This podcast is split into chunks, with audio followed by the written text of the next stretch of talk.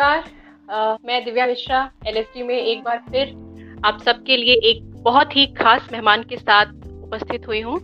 और जैसे कि आपको पता चल गया होगा नोटिफिकेशन से, पोस्टर से, कि आज का टॉपिक वाकई में बहुत इम्पोर्टेंट है।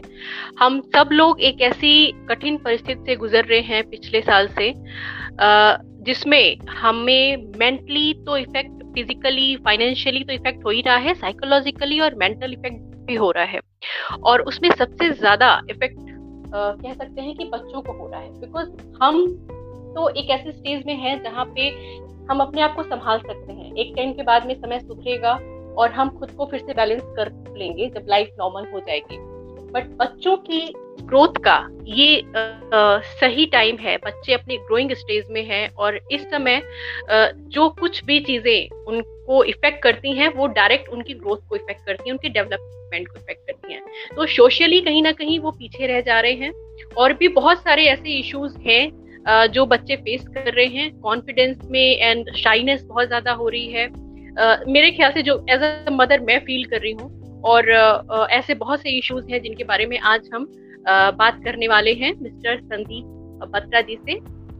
और उनका अपना एक इंस्टीट्यूट है ब्रेन चैलेंज का। Child development and human behaviour पे उनकी बहुत अच्छी स्टडी है 18-19 साल से।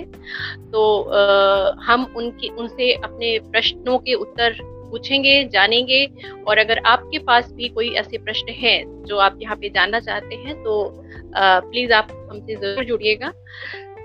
तो हम आज के गेस्ट को वेलकम करते हैं और अपने प्रोग्राम को आगे बढ़ाते हैं।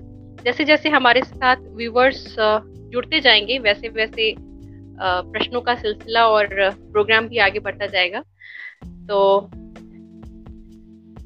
मैं एक बार चेक कर लेती हूँ कि मैंने नोटिफिकेशन दिया है जी।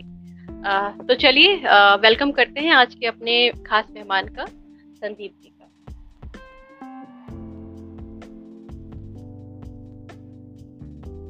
Thank you so much Divya ma'am for giving me the platform।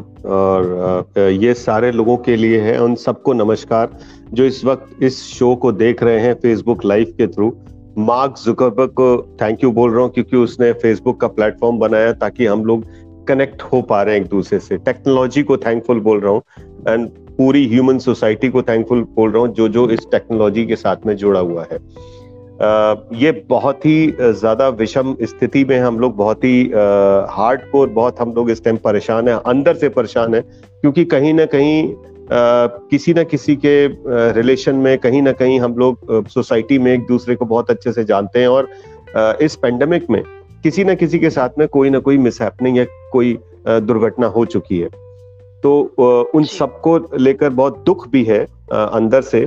और सबसे इम्पोर्टेंट बात है जो हमारे प्यारे प्यारे बच्चे हैं, जिस इशू को आपने उठाया है, मैं एक छोटा सा ब्रीफ अपने बारे में बस इतना ही बताऊंगा कि जो एक्सपीरियंस होता है लाइफ का, एक प्रोफेशनल एक्सपीरियंस है, उसमें करीब करीब 20 साल के आसपास का जो प्रोफेशनल एक्सपीरियंस है मेरा, उसमें ज़्यादातर मेरा जो मेजोरिटी का 80% मेरा मीडिया को समर्पित रहा है।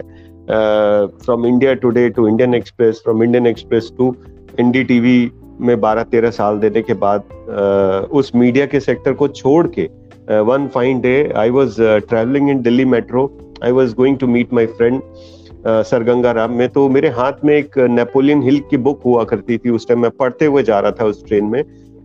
उसका नाम था थिंक एंड बिकम रिच। और वो बुक के मैंने सिर्फ 4 पन्ने पढ़े थे और 4 पन्ने पढ़ने के बाद मेरे अंदर का कुछ एक्साइटमेंट था, मैं खड़ा हो गया अपनी सीट से ओवर द एक्साइटमेंट। एंड उस खड़े होने, जबकि उस ट्रेन में अभी 2-3 स्टेशन के बाद करोलबाग आना था, लेकिन मैं खड़ा हो गया क्योंकि मेरे को अंदर से एक्साइटमेंट हो रहा था। मुझे लग रहा था कि something is missing in my life, I am not able to contribute as an human being. हम बड़ी बड़ी संस्थाओं में काम करते हैं, बड़े बड़े काम करने के बाद हम लोग ultimately end of the day क्या है हमारा लाइफ, क्या है ह्यूमन के फॉर्म में। ईश्वर ने हमको अगर जन्म दिया है तो ये सबसे बड़ा हमारे ऊपर उन्होंने एक गिफ्ट है, एक तरीके से हमारे लिए सबसे बेस्ट चीज उन्होंने दी है as a in the form of a human. तो हमको तो we should be thankful to the God सबसे पहले कि उन्होंने हमको चुना एक ह्यूमन की बॉडी में लाकर। नहीं तो हम आसपास देखते हैं बहुत सारे और लिविंग बीइंग्स हैं वो डॉग भी हो सकता है, वो कोई और मैमल हो सकता है, वो कोई भी हो सकता है, और उसको देखकर हमको रियलाइज होना चाहिए कि you are in the best form. और उसके बाद हम कोई भी ऐसा काम ना करें जो कि पूरी सोसाइटी के कंट्रीब्यूशन में ना आए, उनके फायदे में ना आए, उनकी हेल्प ना करें, तो दैट मीन्स हम गुड फॉर नथिंग है। एक पैरासाइट की तरह हम ह्यूमन बीइंग की बॉडी में आए और चले गए, एंड इट हैपन्स। हमारे कई सारे लोग ऐसे हैं जो सिर्फ वॉल पे उनकी पेंटिंग्स लग जाती है, फोटो लग जाती है, जिनको आगे की नस्ल कोई पूछती नहीं है, ध्यान भी नहीं देती है कौन था। तो कम से कम हमको उस टाइम मेरे को रियलाइज हुआ कि ऐसा कुछ करना चाहिए जो सिस्टम में सोसाइटी को कंट्रीब्यूट हो। वो दिन था, वो पहला दिन था जब ब्रेन चैंपियन की शुरुआत करी थी माइंड में, कि वो ब्रेन चैंपियन, आप नाम ले रहे थे मैम ब्रेन चाइल्ड का, तो वो ब्रेन चैंपियन है कि यदि हम ऐसा कोई इंस्टीट्यूट एस्टेब्लिश करें जहां पर उन बच्चों को गाइड कर पाए, पेरेंट्स को गाइड कर पाए, और एक सिस्टम से डेवलप करें, और वो बच्चे आगे चल के ना सिर्फ सोसाइटी के लिए, पूरी अर्थ के लिए एक एसेट बन जाए। वो बच्चे ही तो बड़े होंगे, हम सब। आज मैं भी एक बच्चा नहीं हूं, लेकिन मैं पहले एक बच्चा था, जिस ट्रेवल करके आया हूं, जिस रास्ते में पीछे से एक बच्चा था। तो वो जो नुआंसेस हमने ऑब्जर्व करी हैं एक बच्चे से बड़े होने के बीच की, वो जरूर मैं आप लोगों को शेयर करना चाहूंगा। It is very very important to understand the child right from the beginning age, क्योंकि हम में से बहुत सारे ऐसे लोग हैं जो वो काम कर रहे हैं जो उनको नहीं करना चाहिए था, वो काम कर रहे हैं जो उनको बहुत बाद में रियलाइज हो पाता है, एक एज निकलने के बाद, कि काश मैं अगर ये करता या मैं ये करती तो शायद मेरे लिए बहुत अच्छा होता। तो आज जो मेरा सबसे इम्पोर्टेंट बात है बच्चों के लिए, बच्चों को लेकर है, और स्पेशली हमारे हिंदुस्तान को लेकर है, उसकी हिस्ट्री को लेकर है, कि कैसे हमारा हिंदुस्तान में कौन कौन से लोग आए और कौन कौन से लोगों ने हमारे माइंडसेट को सिंक्रोनाइज किया, राइट। तो पहले मंगोल की अगर बात करें तो पहले वो लोग थे जो मुगल्स थे, वो आए। उसके बाद फिर हमारे ब्रिटिश लोगों ने आके यहाँ पर हमारे को कंट्रोल किया, हमारे माइंडसेट को कंट्रोल किया। तो जो चीज हम देखते हैं, whatever information we see, we gather, और वो गैदर करने के बाद हम उस इंफॉर्मेशन से एक पर्सनैलिटी को डेवलप करते हैं। जिस टाइम पर लास्ट में ब्रिटिश थे, ब्रिटिश ने हमारा सिस्टम जो था एजुकेशन का, लॉर्ड मैकेले ने वो हैक करने की कोशिश करी, और उसको इस तरीके से हैक किया कि उसका एजुकेशन सिस्टम ही पूरा बदल डाला, सबसे पहले कंट्रोल किया। तो हमारे एजुकेशन सिस्टम में उन्होंने जो पॉलिसी बना दी वो आज भी वही चल रही थी, अब गवर्नमेंट ने उसको चेंज किया। मैं आपको जो बताना चाह रहा हूँ what is very very important, हम आम जनता की अगर बात करते हैं, वो उस व्यक्ति की बात करते हैं जो अपनी लाइफ में थोड़ा ग्रो करना चाहता है, और थोड़ा सा भी ग्रो करता है तो वो चाहता है कि जब उसके बच्चे हों तो वो अच्छे स्कूल में पढ़ें। अच्छे स्कूल का हमारा जो नॉमेनक्लेचर है वो अंग्रेजी स्कूल से आता है, अगर मैं गलत नहीं कह रहा हूँ। बहुत 1% को वो भी हैं जो सती सदन भी स्कूल होंगे, वो भी अच्छे हो सकते हैं, उसमें कोई डिनाई नहीं है, लेकिन जो एक मेजॉरिटी में 90% लोग सोचते हैं अच्छे स्कूल मींस कोई कॉन्वेंट स्कूल में अपने बच्चे को पढ़ाऊंगा। अगर हम शुरू करते हैं, अगर उत्तर प्रदेश के, तो लखनऊ से लामाटनियर, लखनऊ से बात करें तो उधर शेरवुड दैनीताल तक जाते हैं, राइट। तो वहां पर अच्छे स्कूल का मतलब होता है ये, जबकि फैक्ट क्या है, फैक्ट ये है कि हम लोग जिस परिवारों में जन्म लेते हैं, पलते हैं, बढ़ते हैं, और हमारा जो 90% कम्युनिकेशन होता है वो हिंदी में होता है, रीजनल डायलेक्ट में होता है, जो हमारा लोकल डायलेक्ट है, और 90% हमारी इंग्लिश मीडियम स्कूल की किताबें अंग्रेजी में होती हैं। तो both are vertically opposite to each other. अब जब ये वाली चीज आ जाती है तो एक चैलेंज शुरू होता है। चैलेंज ये होता है कि हमारा ब्रेन जो होता है, उसका फंक्शन क्या करता है कि हम लोग, ब्रेन एक सिस्टम को अडॉप्ट करता है और वो अपने आप सिंक्रोनाइज कर लेता है। जैसे फॉर एग्जाम्पल एक साइकिल या स्कूटर चलाने वाले जो भी लोग हैं, अगर आज मैं उनको साइकिल या स्कूटर चलाने की बात चैलेंज कर दूंगा तो वो चला नहीं पाएंगे। अब वो सोच रहे होंगे कि ये कैसा चैलेंज है, हम तो चलाना जानते हैं, हम तो बहुत इजीली चला लेंगे। चलाना आप नहीं जानते, आपका ब्रेन ने वो फंक्शन को सिंक्रोनाइज कर रखा है। मैं वही स्कूटर आपको देता हूँ, एक्सीलेटर अगर राइट में है तो एक्सीलेटर को मैं चेंज करके लेफ्ट में कर देता हूँ, और आपका क्लच को मैं राइट में कर देता हूँ, बस इतना समझिए चेंज करना होगा। सेम व्हील्स होंगे, सेम मशीन होगी, सेम स्कूटर होगा, बट चेंज क्या होगा, उसके दोनों जो मैकेनिकल सिस्टम है उनको चेंज कर दिया, तो आप स्कूटर चला नहीं पाएंगे, मुश्किल से 500 मीटर नहीं चला पाएंगे, आपका ब्रेन फंक्शन करना बंद कर जाएगा, बिकॉज उसके फंक्शन चेंज हो चुके हैं। वो ब्रेन आपका कॉपी करता है, उस फंक्शन को कॉपी करता है, एज इट इज वो उसको फॉलो करने लगता है, आपको अंदाजा भी नहीं होता।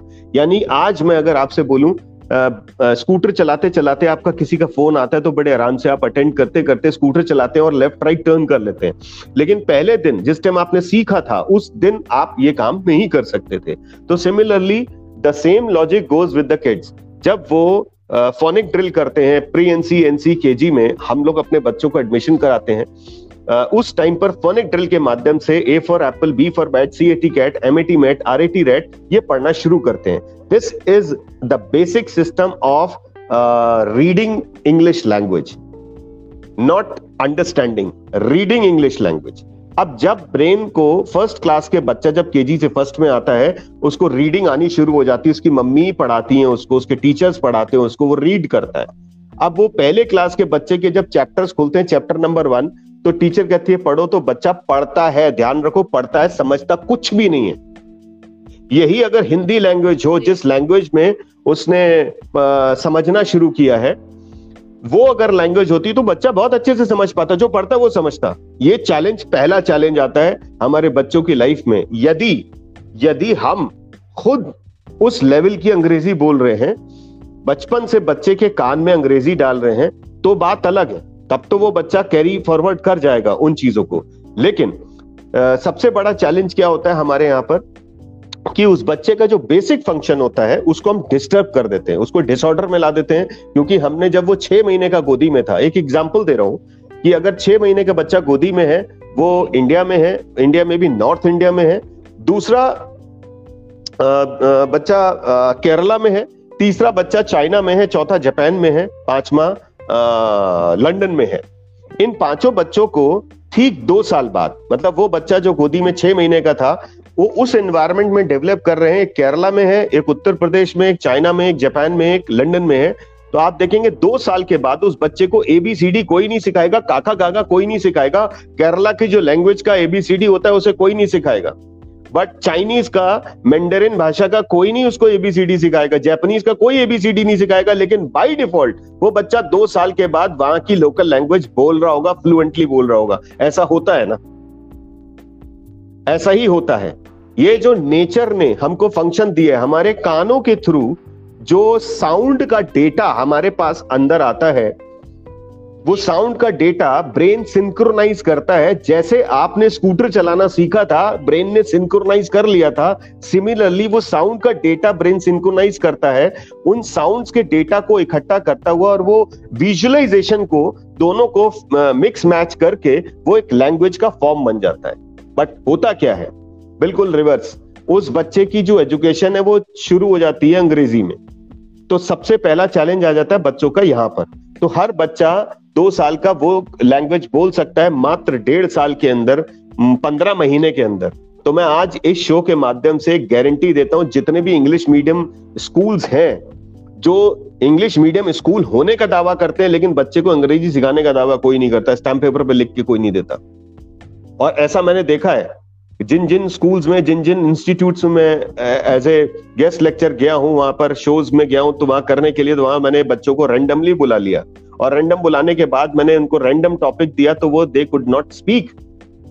अब जब वो नहीं बोल पाए, दैट मींस वो वर्ड्स, वो वोकैबुलरी रैंडम नहीं आ पा रही है, they are not able to speak fluently. तो उसमें कैसे हम करें, ये क्या हो जाएगा? तो आपको एक फॉर्मूला मैं आज देता हूं इस शो के माध्यम से, उसके थ्रू यदि हम उस बच्चे को डेवलप करते हैं तो आपके लिए बहुत आसान हो जाएगा। पहली चीज मैं आपको ये बताता हूं कि आप परेशान मत होइए, स्कूल बंद है कोई दिक्कत नहीं है, स्कूल बंद है कोई दिक्कत नहीं है। आज हिंदुस्तान में हम जानते हैं हमारा सिस्टम क्या कर रहा है, कहां पर लैक है, राइट। पिछले 70 सालों से आज तक अगर हम रेटिंग में देखते हैं तो India has been rated one of the corrupt countries of the world. ऐसा है क्योंकि सिस्टम, पिछले जो एजुकेशन सिस्टम है, बच्चे बड़े हुए, बच्चों ने बड़े होने के बाद एक सिस्टम को एक्सेप्ट किया। यानी कि कोई बच्चा जो छोटा था वो बड़ा होने के बाद कोई अधिकारी बनता है ना, कोई गवर्नमेंट जॉब में जानता है, तो कोई बिजनेस करता है, तो कोई कुछ और करता है। बट होता क्या है इस जर्नी के दरमियान, इस एजुकेशन की जर्नी के दरमियान वो बच्चों के साथ में बहुत सारे ऐसी चीजें हैं जो नहीं होती हैं, जो प्रैक्टिकल लाइफ में सामने जो होना है, यानी कि उसको लॉ कभी पढ़ाया ही नहीं जाता, जो लॉ उसको जिंदगी भर उसने फेस करना है वो बच्चे को तो मालूम ही नहीं है। सोशल एम्पैथी के बारे में उसको जानकारी बचपन से नहीं हो पाती है। मेजोरिटी में जो पेरेंट्स जागरूक होते हैं वो तो अपने बच्चों को खुद से करा लेते हैं। बहुत सारी इकोलॉजिकल हार्मनी की बात होती है, वो होता ही नहीं है। यहाँ जंगल के जंगल कट जाते हैं, लोगों को फर्क नहीं पड़ता। Who matters?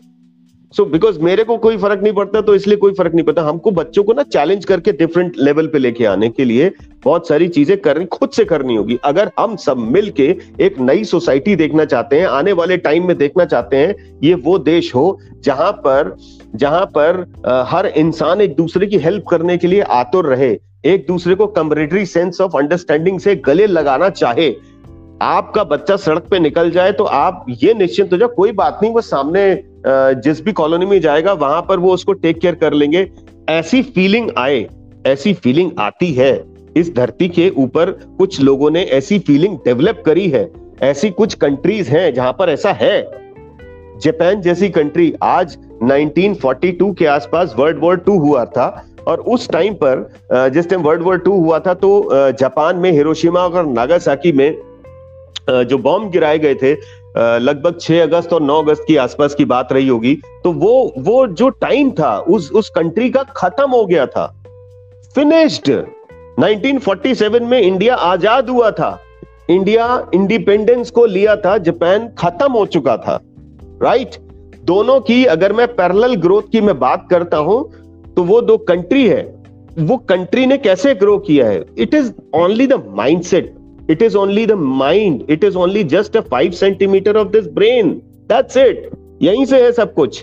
यदि यहां से हमने जो सोच लिया और हमने उसको थोड़ा सा भी अप्लाई कर दिया अपनी लाइफ में, हम बहुत कुछ बदल सकते हैं, अपने पूरे समाज को हम लोग ठीक कर सकते हैं।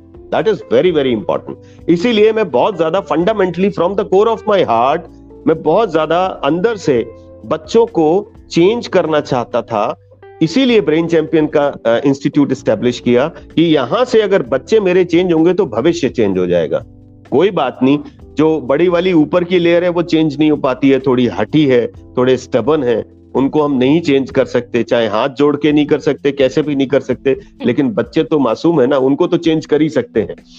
तो जो मैं आपको बता, जैसे अब मैं आपको बता रहा हूँ कुछ स्टेप्स होते हैं उस, coming back to that point कि कैसे बच्चों की अंग्रेजी को तेज करना है, राइट। उसके लिए आपने एक काम करना है, बच्चे के कान में निरंतर वो साउंड जानी चाहिए। यानी मैं फ्रॉम बच्चा टू बड़ा सबको ले लेता हूं मैं। जिन को भी अपनी अंग्रेजी ठीक करनी है तो American school of language, British school of language, बीजल में जाने की जरूरत नहीं है। जितने भी बच्चे वहां से निकल के आए, किसी की भी अंग्रेजी ठीक हुई भी नहीं आज तक, आज वो भी वहीं लैग करते हैं, right. And that is a, हम लोग के सबके साथ में चैलेंज आता है। और चूंकि समाज ऐसा बना हुआ है, मल्टीनेशनल कंपनीज हैं हमारे कंट्री के अंदर काम कर रही हैं, हमारी जितनी लेजिटिमेसी कह लीजिए, लॉ कह दीजिए, उसकी प्रोसीडिंग अंग्रेजी में होती है, बहुत सारी चीजें। तो उसकी वजह से क्या होता है, एक लैंग्वेज ही तो है। तो पहले तो बच्चों के दिमाग से ये फोबिया निकालना है कि बेटा ये लैंग्वेज से कभी मत घबराओ, बहुत आसान होती है। इसको सीखने के लिए उनको कुछ फंडामेंटल पैटर्न डेवलप करने होंगे। नंबर 1 पैटर्न ये है कि आपको उस लैंग्वेज को बच्चों को सुनाना होगा, irrespective of the fact whether they want to listen और not.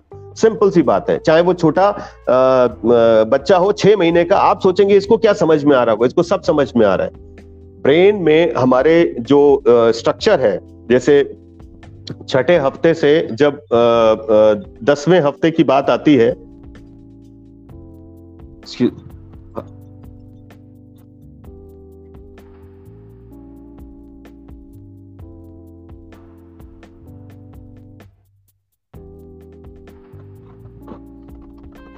Hello, I am sorry, थोड़ा सा डिस्कनेक्ट हो गया था। Am I connect? मेरी आवाज आ रही है?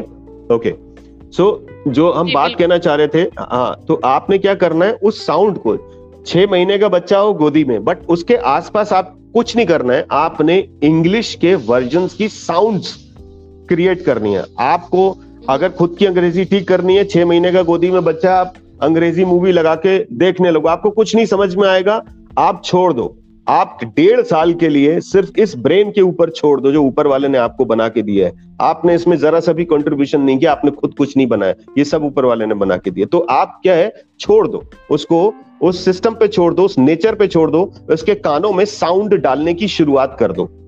पहले शुरुआत करो आप आधे घंटे से, 15 मिनट से, 20 मिनट से। जब उसके एनवायरनमेंट में आसपास की वो लैंग्वेज के जो साउंड है वो क्रिएट होगा, धीरे धीरे करके ब्रेन उसको सिंक्रोनाइज करने की कोशिश करेगा, right. But it has to go in a regular format, आपको फॉर्मेटिंग करनी होगी, रेगुलर होना होगा, राइट। जब वो रेगुलर हो जाएगा तो धीरे धीरे करके आपने विजुअलाइजेशन के थ्रू, यानी कि जब वो देखने लायक हो जाए, 6 महीने के बच्चा साल भर, 1.5 साल, 2 साल, 3 साल, 4 साल, 5 साल, 6 साल के जो बच्चे हैं उनको तो आप विजुअलाइज कराइए।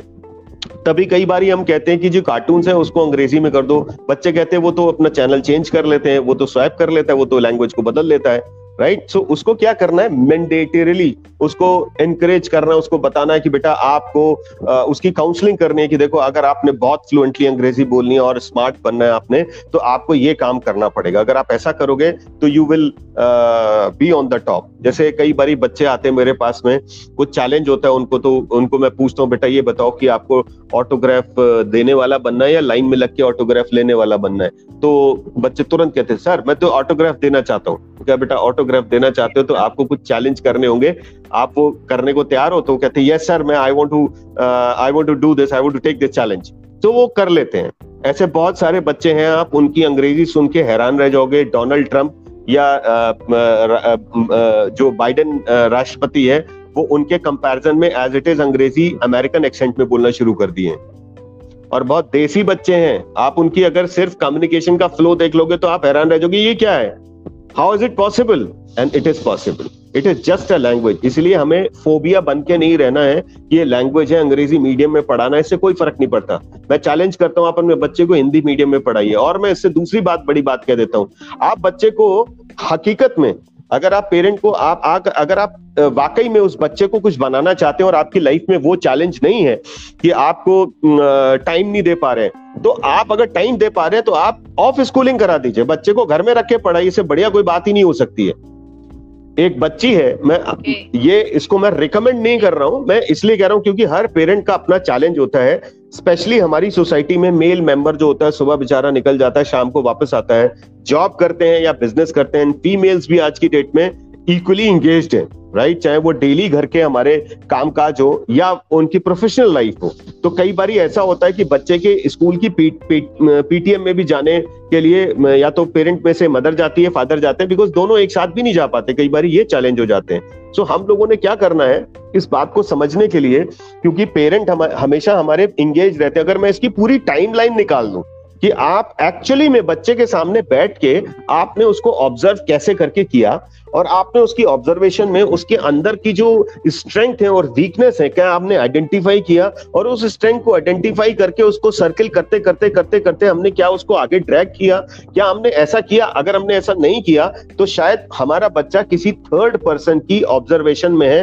वो थर्ड पर्सन के ऊपर डिपेंड करता है कि क्या वो वाकई में उस बच्चे की इनबॉर्न इंटेलिजेंस के ऊपर बात करेगा।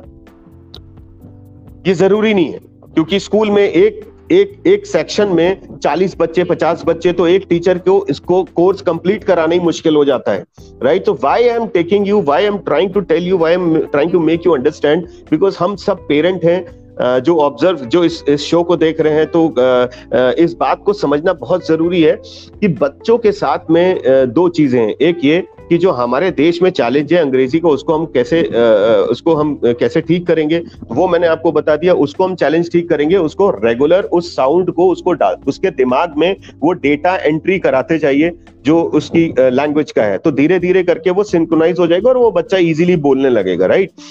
इसके और भी पैटर्न्स हैं। Off the track you can call me up any point in time and you can ask me that. That is free of cost. I am doing counseling to all the kids and parents, right? जो दूसरा important है वो है हमारे बच्चों का एक time होता है। जैसे जब बच्चा 4 साल का होता है, 5 साल का होता है, तो मेरे इस ग्राफ की तरफ देखिएगा, ऐसे करके ये ग्राफ जाता है और ऐसे डाउन आता है। ये जो ग्राफ होता है ये यहाँ से शुरू हुआ ऊपर और नीचे आया, ये होता है साइनेप्स की डेंसिटी। हमारे माइंड में जो नर्व सेल्स होते हैं न्यूरॉन्स होते हैं जो हमें लर्निंग कराते हैं, एक्सेप्टेबिलिटी, अंडरस्टैंडिंग, ऑब्जर्वेशन जो हमारी होती है वो 4 साल से बढ़ना शुरू होती है। आपने बहुत सारे एड्स देखे होंगे, हॉर्लिक्स का एड देखा होगा कि बच्चे के डेवलपमेंट का यही टाइम पीरियड होता है और इसमें साइनेप्स की डेंसिटी बढ़ती है। तो वो एक्चुअली में फैक्ट है कि 4 से 5, 5 से 6, 6 से 7, 8 मैक्सिमम हाइट पे होते हैं साइनेप्स, 9, 10, 11, 12, 13। उसके बाद वो एक स्टेज आती है जहां पर एक साइनेप्स की डेंसिटी कम होने लगती है और वो एवरेज पे आ जाती है। इसीलिए अगर मैं किसी एडल्ट को बोलूं, 25 इयर्स के, 35 इयर्स के एडल्ट को बोलूंगा तो वो और एक छोटे से बच्चे को जो 7 से 8 साल का है, और दोनों को मैं कोई एक जॉब देता हूं लर्निंग और अंडरस्टैंडिंग का, शायद छोटा बच्चा ज्यादा तेज कर पाएगा इन कंपैरिजन टू एक एडल्ट के, राइट। सो इस टाइम पर ये बड़ा ही इंपॉर्टेंट टाइम होता है और इस टाइम को हम सबको समझना जरूरी है।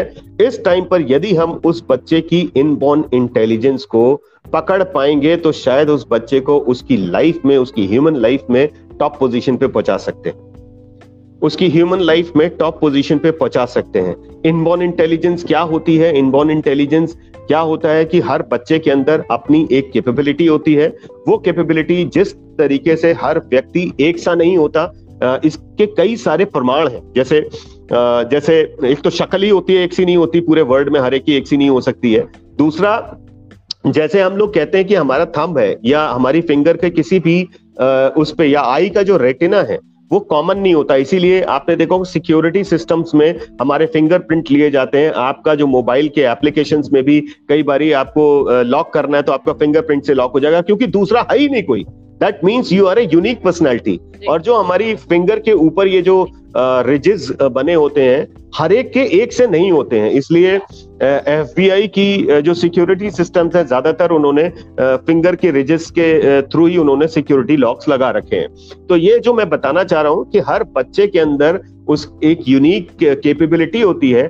वो कैपेबिलिटी को यदि वो माँ बाप पहचान पाएंगे तो वो शायद सबसे बड़ा कदम होगा उनका, किसी बहुत बड़े वर्ल्ड के टॉप मोस्ट स्कूल से भी ज्यादा अच्छा वो होगा कि वो अगर उसकी इनबॉर्न इंटेलिजेंस को समझ पाए, राइट। तो हमारा जो ऑब्जेक्टिव होता है अपने इंस्टीट्यूट में, सबसे पहले उस बच्चे की इनबॉर्न इंटेलिजेंस पे निगाह लगानी होती है, उसको ऑब्जर्व करना होता है। वो कितना भी छोटा बच्चा हो, अगर उसकी हमको ये पता चल गया कि ये बच्चा, इसकी लिंग्विस्टिक यानी ब्रेन की कनेक्टिविटी जुबान से बहुत अच्छी है, तो इससे बहुत सारी चीजें निकल के आती हैं। इससे गाने का सुर भी आता है, इससे कम्युनिकेशन के थ्रू भी आता है, इससे बहुत सारी चीजें निकल आ सकती हैं।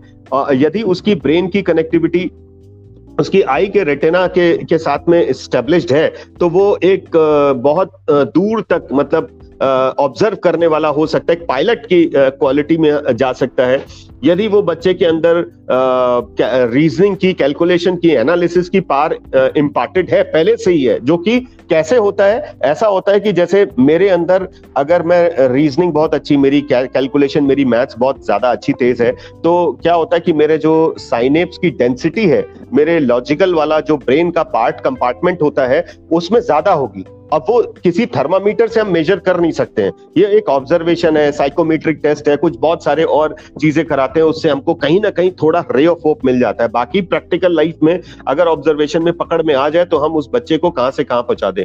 एक एग्जाम्पल देता हूं आप लोगों को, तन्मय बख्शी का नाम आप लोगों ने सुना होगा, अगर नहीं सुना है तो गूगल पे टाइप कर लीजिए तन्मय बख्शी को और उसको चेक कर लीजिए। 13 साल का बच्चा IBM को ट्रेनिंग दे रहा है सॉफ्टवेयर डेवलपमेंट की, 13 साल का बच्चा, उसको करीब 1.5 से 2 करोड़ के पैकेज को उन्होंने लिया हुआ है गूगल ने। क्या हो गया है 13 साल के बच्चे को? क्या कर रहा था वो बच्चा जब वो 5 साल का था?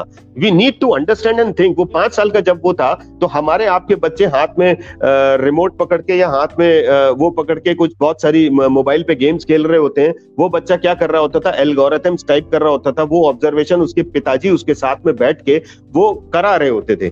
अब उनके पिताजी को तो ये समझ में आ गया कि मेरा बेटा बहुत जल्दी कंप्यूटर की लैंग्वेज को समझने लगा है, और वो 5 साल का बच्चा जब वो समझते समझते 13 साल का हुआ, तो उस 13 साल में यानी 7 से 8 साल का टाइम लगता है। किसी भी बच्चे को अगर हम टॉप पोजीशन पर पहुंचाना चाहते हैं, किसी भी चीज की प्रखंड पंडित बनाना चाहते हैं, तो 7 से 8 साल का एक टाइम पीरियड होता है, एक एवरेज टाइम पीरियड, जिसके हमने ऑब्जर्व किया है।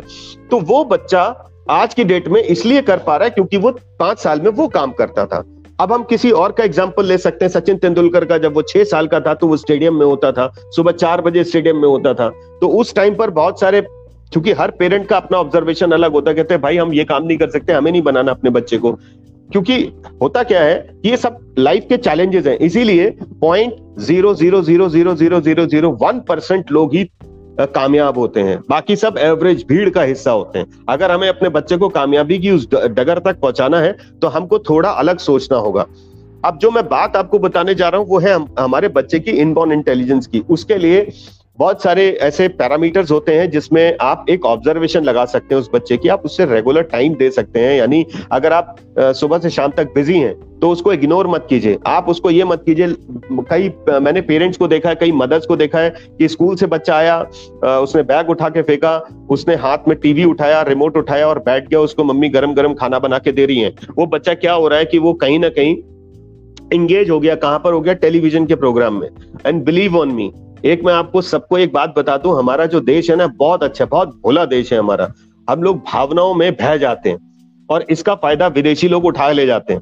अभी मैं बता रहा हूं आपको कोट अनकोट में आपको एक बात बता रहा हूं। अभी बहुत मुश्किल से साल भर हुआ होगा, आपने बहुत ज्यादा एडवर्टीजमेंट देखे होंगे, मोबाइल पे देखे होंगे, यूट्यूब पे देखे होंगे, टेलीविजन पे देखे होंगे, अखबार में भी आ गया होगा। एक ऐसा एडवर्टीजमेंट जो बच्चों को बहुत तरक्की करा ले जाएगा, कोई रॉकेट बना हुआ होगा और आपका बच्चा जैसे नासा अभी चला जाएगा वो नासा, राइट।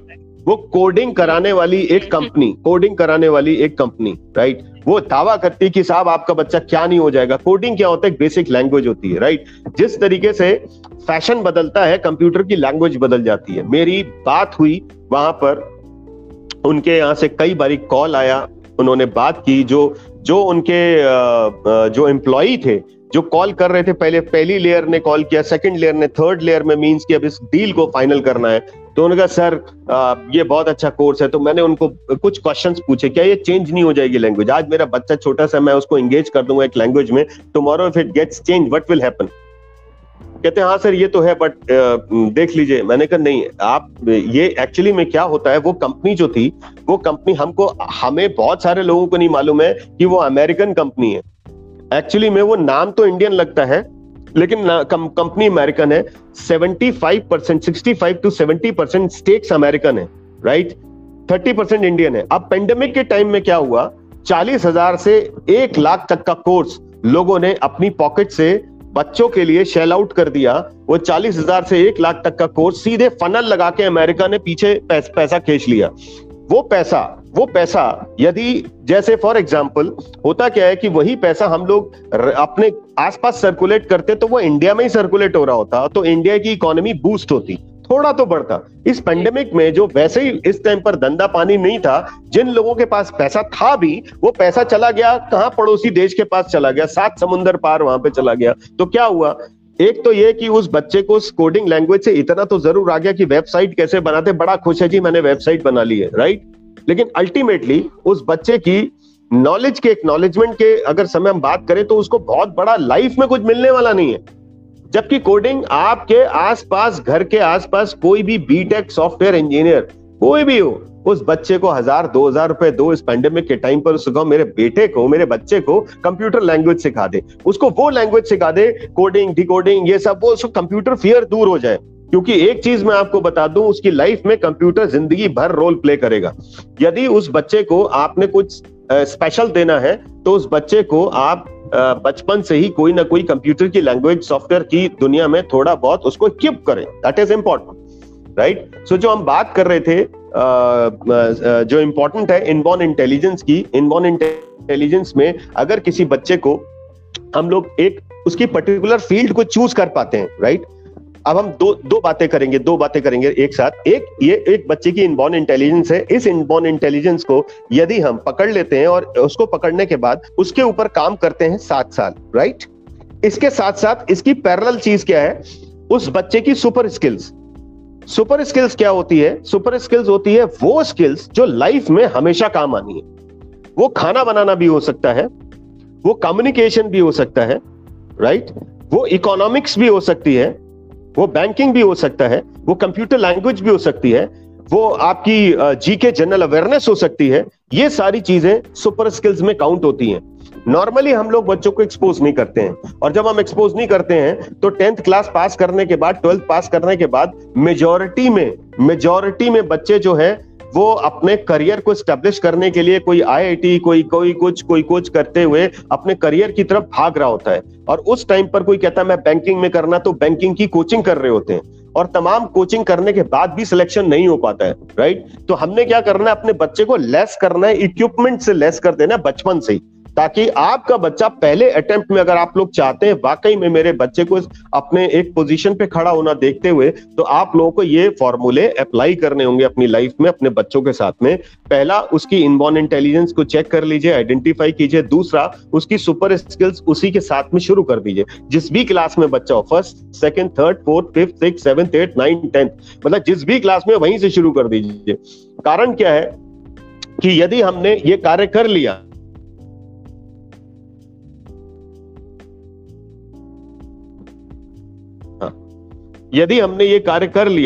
तो उस बच्चे की इनबॉर्न इंटेलिजेंस को अगर हम 7 साल लगातार वो कर लेगा। फॉर एग्जांपल, इनबॉर्न इंटेलिजेंस में एग्जांपल के तौर पे मैं कहता हूँ, इनबॉर्न इंटेलिजेंस में कोई बच्चा कोई लॉन टेनिस खेलता है या बैडमिंटन खेलता है, राइट।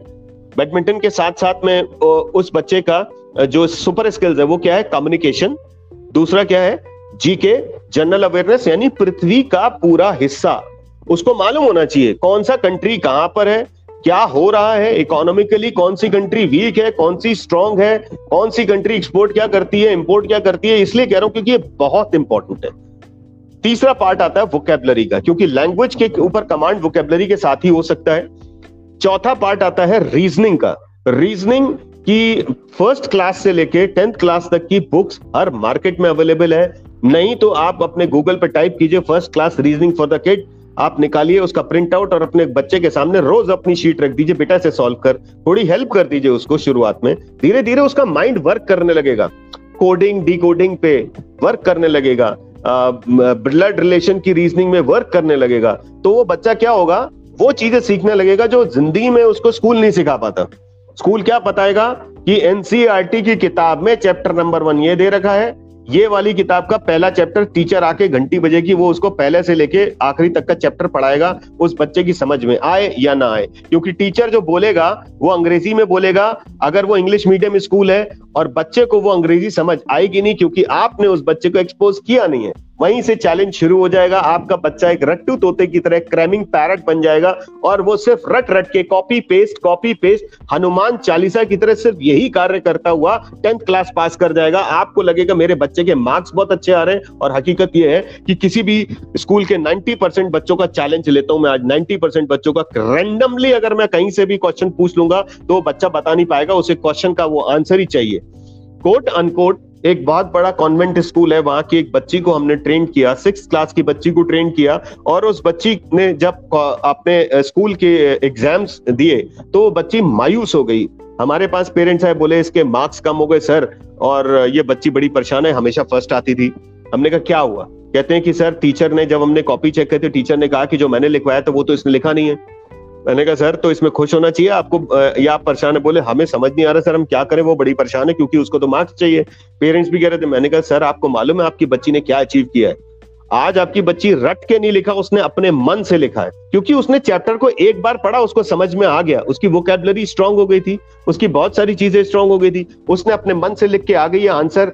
और उसमें उसकी टीचर ने अगर ऐसा किया है तो you should go and report to the principal and tell them categorically कि मेरी बच्ची ने अपनी भाषा में लिखा है, तो ये क्यों टीचर ने काट दिया।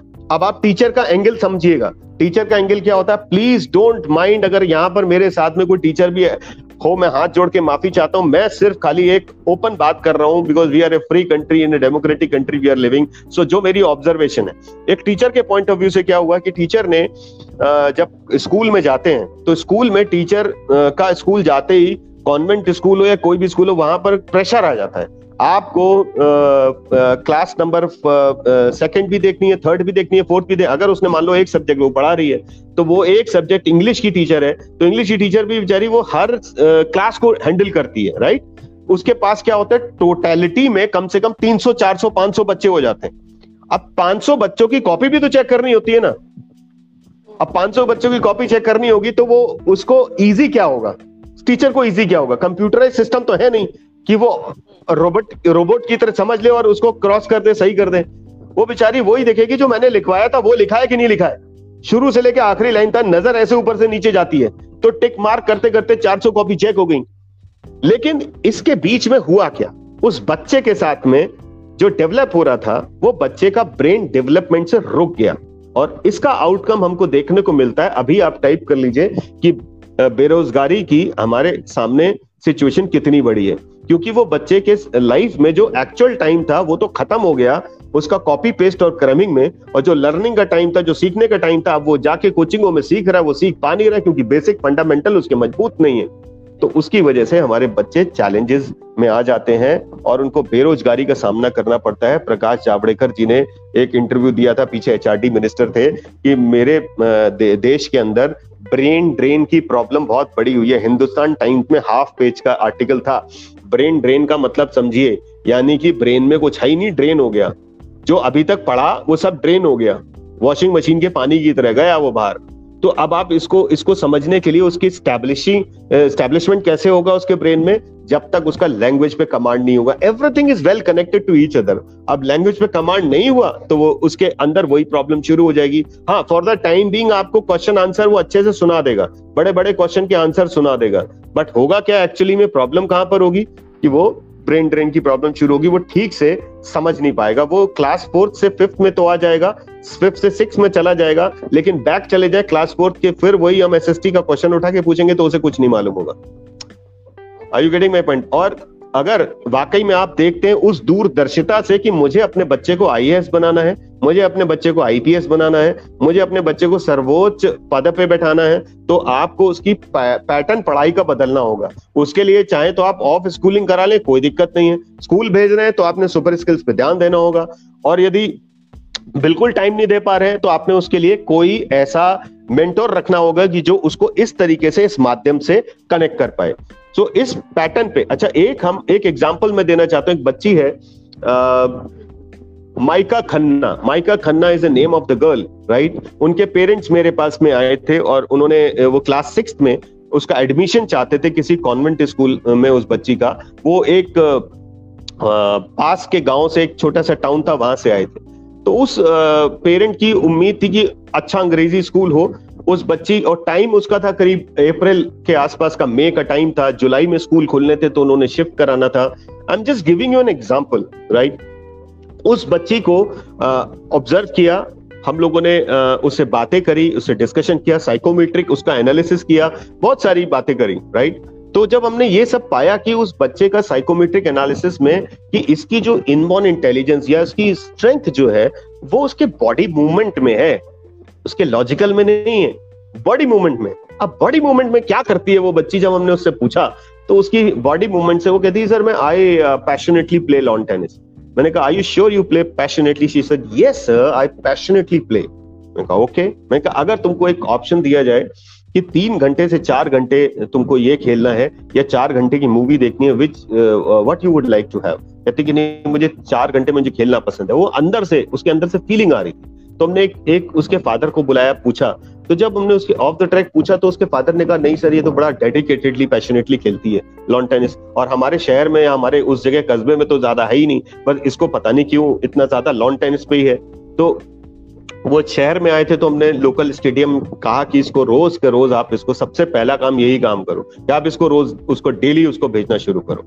और उसके बाद हमने उनको बड़ा सीरियसली नोट पे एक बात कही। हमने कहा सर हाई स्कूल की मार्कशीट आपकी क्या, हाई स्कूल की मार्कशीट आपके क्या काम आती है? यानी मेरे को देखने वाले, मैं सबसे पूछ रहा हूँ, हाई स्कूल की मार्कशीट आपके क्या काम आती है? दिव्या मिश्रा मैम आप ही बता दीजिए, आपके क्या काम आती है हाई स्कूल की मार्कशीट, बताइए। हाई स्कूल की मार्कशीट बहुत बड़ा किस काम आती है? मार्क है आगे की एजुकेशन के लिए, एडमिशन के लिए, स्ट्रीम को चूज करने के लिए। मैडम आपकी हाई स्कूल की मार्कशीट काम आती है डेट ऑफ बर्थ देखने के, डेट ऑफ बर्थ देखने के काम में आती है हमारी हाई स्कूल की मार्कशीट, राइट। सो ये मैं आपको हकीकत बता रहा हूँ। हमने कहा कि आपको ये फॉर एग्जाम्पल ये 10th लेवल है राइट, 10th में यहां पर आपने बोर्ड का एग्जाम देना है। क्या गवर्नमेंट ने ये कहा है कि यहां से लेके यहां तक एक स्ट्रक्चर्ड बिल्डिंग के अंदर बच्चे को बैग 10 किलो का टांग के भेजना और वहां पे बैठा के सुबह से लेके शाम तक लगातार 6 घंटे रोज बस से जाना वैन से जाना, ये प्रक्रिया कराने के बाद ही आपको जॉब मिलेगी? ऐसा है कभी नहीं है ना, ये हम सोचते नहीं है। एक पैटर्न है, 10वीं का कोई भी एग्जाम दे सकता है, कहीं से भी आके देख सकता है, हिंदुस्तान का रेसिडेंट होना चाहिए, यहाँ का नागरिक होना चाहिए तो बच्चा दे सकता है। तो क्या है कि हमने उनको पेरेंट को बोला आप ऑफ स्कूलिंग करा दो इस बच्ची का, इसकी मैथ्स, इसकी साइंस, इसकी फिजिक्स, इसकी केमिस्ट्री, इसकी बायोलॉजी, इसकी अंग्रेजी, ये सब घर पे आपकी आंखों के सामने बैठ के होगी। वो एक मेंटोर आएगा आपके पास, वो सामने पढ़ाएगा, आपके कानों में पड़ेगा कि क्या पढ़ा रहा है, आपको पता चलेगा कि वो क्या पढ़ा रहा है, आपका बच्चा समझ रहा है नहीं समझ रहा है। Somehow he took that challenge. मैं हर एक से नहीं कहता ये आप चैलेंज लीजिए, बिकॉज हर एक की घर की कंडीशंस अलग होती हैं। उनके पास में कंडीशंस ये भी बता दूं कि उनका बिजनेस था, उनका प्रॉपर्टी का बिजनेस था, तो उनको एक जगह पर बैठने की जरूरत नहीं थी। उन्होंने कहा मैं ये कर सकता हूँ, मैं अपनी बच्ची के साथ में ये काम कर सकता हूँ, मुझे बिजनेस के लिए सुबह शाम जाने की जरूरत नहीं है। तो उन्होंने ये चैलेंज ले लिया। तो व्हाट हैपेंड कि उन्होंने उस बच्ची को अपने पास में रखा, मतलब उसको ऑफ स्कूलिंग कराया, घर में बैठ के उसका ट्यूटर, जब सुबह बच्चे 7 बजे 6 बजे उठ के तैयार होते थे स्कूल जाने के लिए, वो 5 बजे बच्ची तैयार होती थी स्टेडियम जाने के लिए। 3 घंटा रोज सुबह 5 से 8 या 9 बजे तक वो खेलती थी, घर आती थी, नहाने धोने के बाद वो 11 बजे 10, 10:30, 11 बजे वो लगातार बैठ जाती थी 3 घंटे पढ़ाई करने के लिए। उसमें 1-to-1 पढ़ाई होती थी, यानी एक इधर ट्यूटर है इधर वो स्टूडेंट है राइट। स्कूल में क्या होता है 1 tutor and 50 students right. So क्या होता था 1-to-1 टीचिंग हो रही होती थी और उस बच्चे को इंग्लिश मैथ साइंस में हमेशा वो बच्ची स्ट्रांग थी। एक फादर ने एक काम उनका किया कि स्कूल से बात करी कि सर हम इतना चाहते हैं हमारी बच्ची जब भी आप यूनिट टेस्ट लें, हाफ ईयरली लें, ईयरली एग्जाम्स लें, तो मेरी बच्ची अपीयर होना चाहती है। उन्होंने उसको परमिशन दे दी। वो बच्ची जब भी एग्जाम देती थी हमेशा 2nd या 1st या 3rd आती थी क्लास में राइट। सो मैं आपको एक एग्जाम्पल दिया अभी, ये एक आई ओपनर हो सकता है, बहुत सारे पेरेंट्स ऐसा करना चाहते हैं लेकिन उनको विजन नहीं मिल पा रहा हो। वो बच्ची लगातार खेली, 2 साल के बाद आज की स्थिति में बता रहा हूं, वो माइका खन्ना उसके नाम के आगे राष्ट्रीय खिलाड़ी लग चुका है। इंडिया के अंदर उसका नाम 24वें रैंक पे है, पीछे था अब और बढ़ गया होगा। उसने नेशनल टॉपर को तो हरा ही दिया था, अब तो शायद 1st, 2nd या 3rd रैंक पे होगी। That her name is Maika Khanna. उस माइका खन्ना बच्ची ने आज अपना एक बेंचमार्क स्टैब्लिश किया लॉन टेनिस के अंदर। कोई भी स्टेट नहीं छोड़ा, हरियाणा उसने जीत लिया, पंजाब उसने जीत लिया, इधर आपका आंध्र प्रदेश उसने जीत लिया।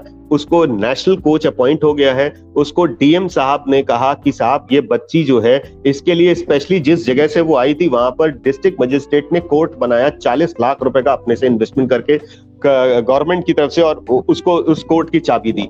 मैं आपको वो बता रहा हूं, ये अभी मात्र 8th क्लास में बच्ची है, इस समय वो सिर्फ 8th क्लास में बच्ची है। व्हाट डू यू एक्सपेक्ट, बच्चा कहाँ जाएगा? अगर उस बच्चे को हमने रॉकेट बनाना है तो वो व्हाइट हेड जूनियर का रॉकेट नहीं बनाएगा, वो पेरेंट का रॉकेट बनाएगा, आपका रॉकेट बनाएगा, आपकी थॉट्स को वो बनाएंगे उस बच्चे को फ्यूल देने के लिए, उसको डेवलप करने के लिए, उसको इग्नीट करने के लिए। This is one part. मतलब there are various many kids, जो कोई एक्टर बनना चाहता है, कोई बनना क्या चाहता है उसकी है कैपेबिलिटीज, कोई बच्चा लॉजिकली बहुत साउंड है तो उसकी अभी से तैयारी शुरू हो गई रीजनिंग का, वो अभी है तो वो 7th क्लास में लेकिन 10th क्लास के लेवल के सम्स कर सकता है। So there are various many things.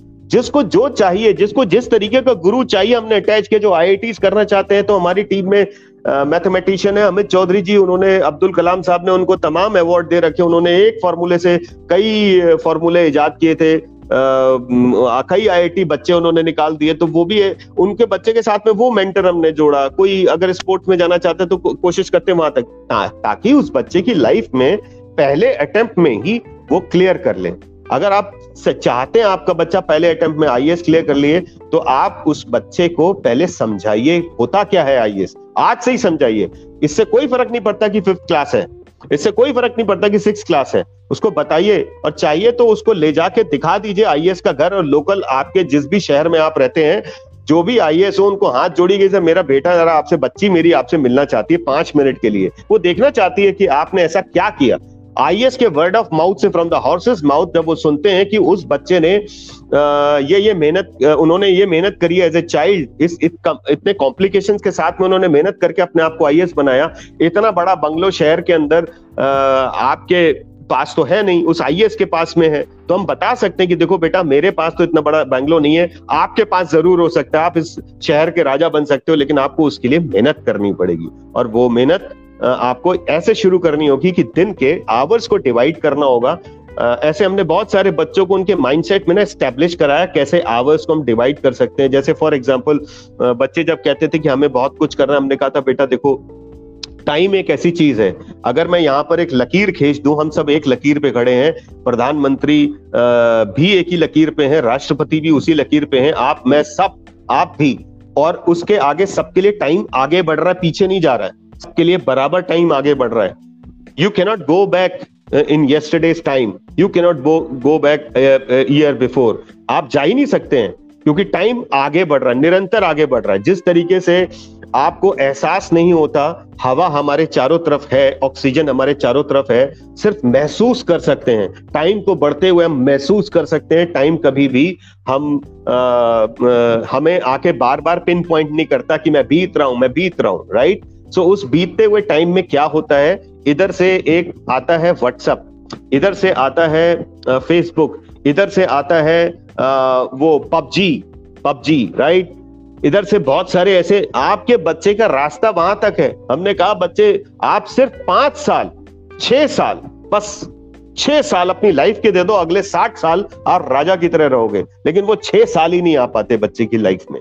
क्यों नहीं आ पाते? क्योंकि ये चैलेंजेस उनको खींच रहे होते हैं, अपनी तरफ पुल कर रहे होते हैं। So this is something which is very very important for every parent to understand कि हमें अपने बच्चों को, सबसे इंपॉर्टेंस उसकी है इनबॉर्न इंटेलिजेंस, क्योंकि यू नेवर नो, आपके घर पे बैठा हुआ अगर कोई बच्चा है तो वो बच्चा आपका, जस्ट ए मिनट,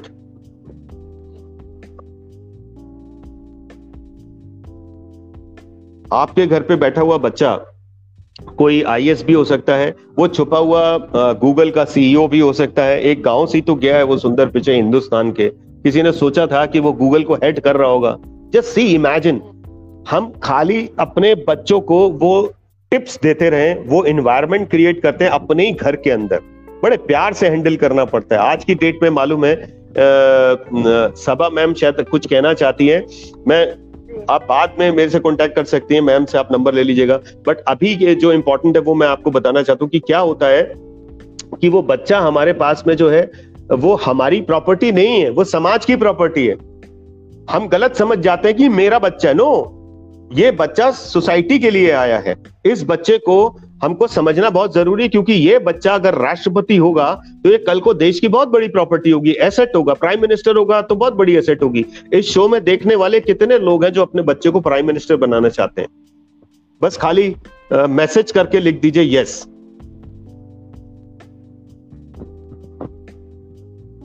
मुश्किल हो जाएगा लिखना, मुश्किल। अभी मैं पूछूंगा IIT का इंजीनियर बनाना है तो सबके आ जाएंगे थम्स अप। अभी मैं पूछूंगा कि IAS बनाना है तो तमाम आ जाएंगे, लाखों की संख्या में दिख जाएंगे, लेकिन प्राइम मिनिस्टर कोई नहीं बनाना चाहता। देश की दिक्कत कई बारी यही हो जाती है कि हम जो सबसे कंट्रोल्ड चीज होनी चाहिए, एक ऐसी चीज जहां पर हर माँ बाप सोचे कि मुझे इस बच्चे को इस देश का प्राइम मिनिस्टर बनाना है, ताकि वो इस कंट्रोल कर पाएगा, तो उसकी एजुकेशन, उसकी लिफ्ट अप, उसकी सोशल बिहेवियर, हर चीज, मतलब छोटी छोटी चीजें जो मैं आपको कह सकता हूँ। जैसे मैंने आपको सुपर स्किल्स बताया, आपने नोट कर लिया होगा। मैंने आपको इनबॉर्न इंटेलिजेंस के बारे में बताया, वो भी आपने नोट कर लिया होगा। तीसरी चीज मैं आपको बताना चाहता हूँ, ये शो का टाइम मैम थोड़ा कम पड़ जाएगा, कभी हम लोग हो सकता है कि फिर इस शो को रिपीट करना पड़े, बट मैं आपको ये बताना चाहता हूँ, जैसे टेलीविजन इंड्यूस्ड ब्रेन स्टेगनेंसी होती है, टेलीविजन इंड्यूस्ड ब्रेन स्टेगनेंसी क्या होता है? जैसे हम एक डिवाइस है, we are a biological robot, right. अब मैं 3 ऐसे कर देता हूँ बायोलॉजिकल रोबोट। पहले इस रोबोट को मैं एक एनवायरमेंट देता हूँ जो बहुत ही आध्यात्मिक है और पूजा पाठ से भरा हुआ है, उसके चारों तरफ वही वीडियो चलते हैं, वही ऑडियो चलते हैं, वैसा ही इन्वायरमेंट है। तो आप देखेंगे ये बच्चा बड़ा होगा तो किसी चैनल पे बहुत बड़ा महात्मा बना हुआ दिखाई देगा, राइट। उसका एनवायरनमेंट बड़ा सॉफ्ट होगा, जेंटल होगा, बड़ा अच्छा। इधर दूसरे वाले को हम लोग एक कमरे के अंदर बंद करते हैं और उसमें हमेशा मार की, लड़ाई की, एग्रेशन की, इस तरीके की वायलेंस की रिलेटेड मूवीज चलती हैं, तो वो आने वाले टाइम में एक एग्रेसिव और वायलेंट क्रिएट करने वाला एक शख्स बनेगा।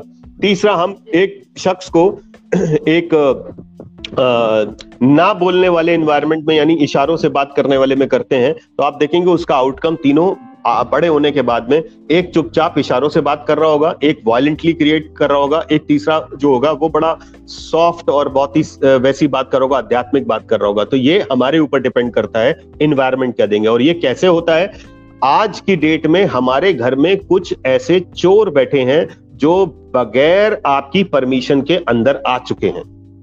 उनका नाम और पता, ये ध्यान से समझ लीजिए वो कौन कौन है, ठीक है। उनका नाम और पता है, एक तो टेलीविजन में चलने वाला प्रोग्राम। आप सोचिए एक प्रोग्राम कैसे बच्चे का माइंड चेंज कर सकता है। एक बच्चा बहुत ही जिद्दी, स्टबन और ऐसा कि मम्मी पापा तो हमेशा डांटते ही हैं और डांटने के लिए तो बने ही हुए हैं। मेरे पास गैजेट होता तो मैं भी अपना सारे काम 2 मिनट में कर लेता, मेरा होमवर्क तो पूरा हो जाता, मेरे पास तो गैजेट है ही नहीं। ये साइकोलॉजी है। ये साइकोलॉजी को पहले किसी ने रीड किया है कि प्रॉब्लम कहां होती है, उसके बाद उसकी स्क्रिप्ट लिखी है, उसके बाद उसको कार्टून में बनाया है और उसको पेश कर दिया आपके सामने। कई कंट्री ने डोरेमोन बैन कर दिया है, लेकिन हमारी कंट्री में आज भी खुला चल रहा है, राइट। सो हमको खुद समझना होगा ये डेटा। अभी मैंने आपको एक इंपॉर्टेंट बात बताई है कि 1.5 साल में कानों में सिर्फ साउंड का डेटा डाल दो तो वो बच्चा उसका प्रवक्ता बन जाएगा लैंग्वेज का। मैंने 1.5 साल की बात करी है। आप हम क्या करते हैं, हाथ में रिमोट होता है, बच्चे की मर्जी से बच्चा देख रहा होता है, बड़ा अच्छा लग रहा है। अरे वो अच्छा नहीं लग रहा है, वो उसकी साइकोलॉजी के साथ में बनाया हुआ प्रोग्राम है जो उस बच्चे को सिंक्रोनाइज कर रहा है और धीरे धीरे करके उस बच्चे का माइंड को अपनी तरफ सक कर लेता है। और आप कहते हैं मेरा बच्चा कैरेक्टर में जो है, बिहेवियर में बड़ा स्टबन हो गया है।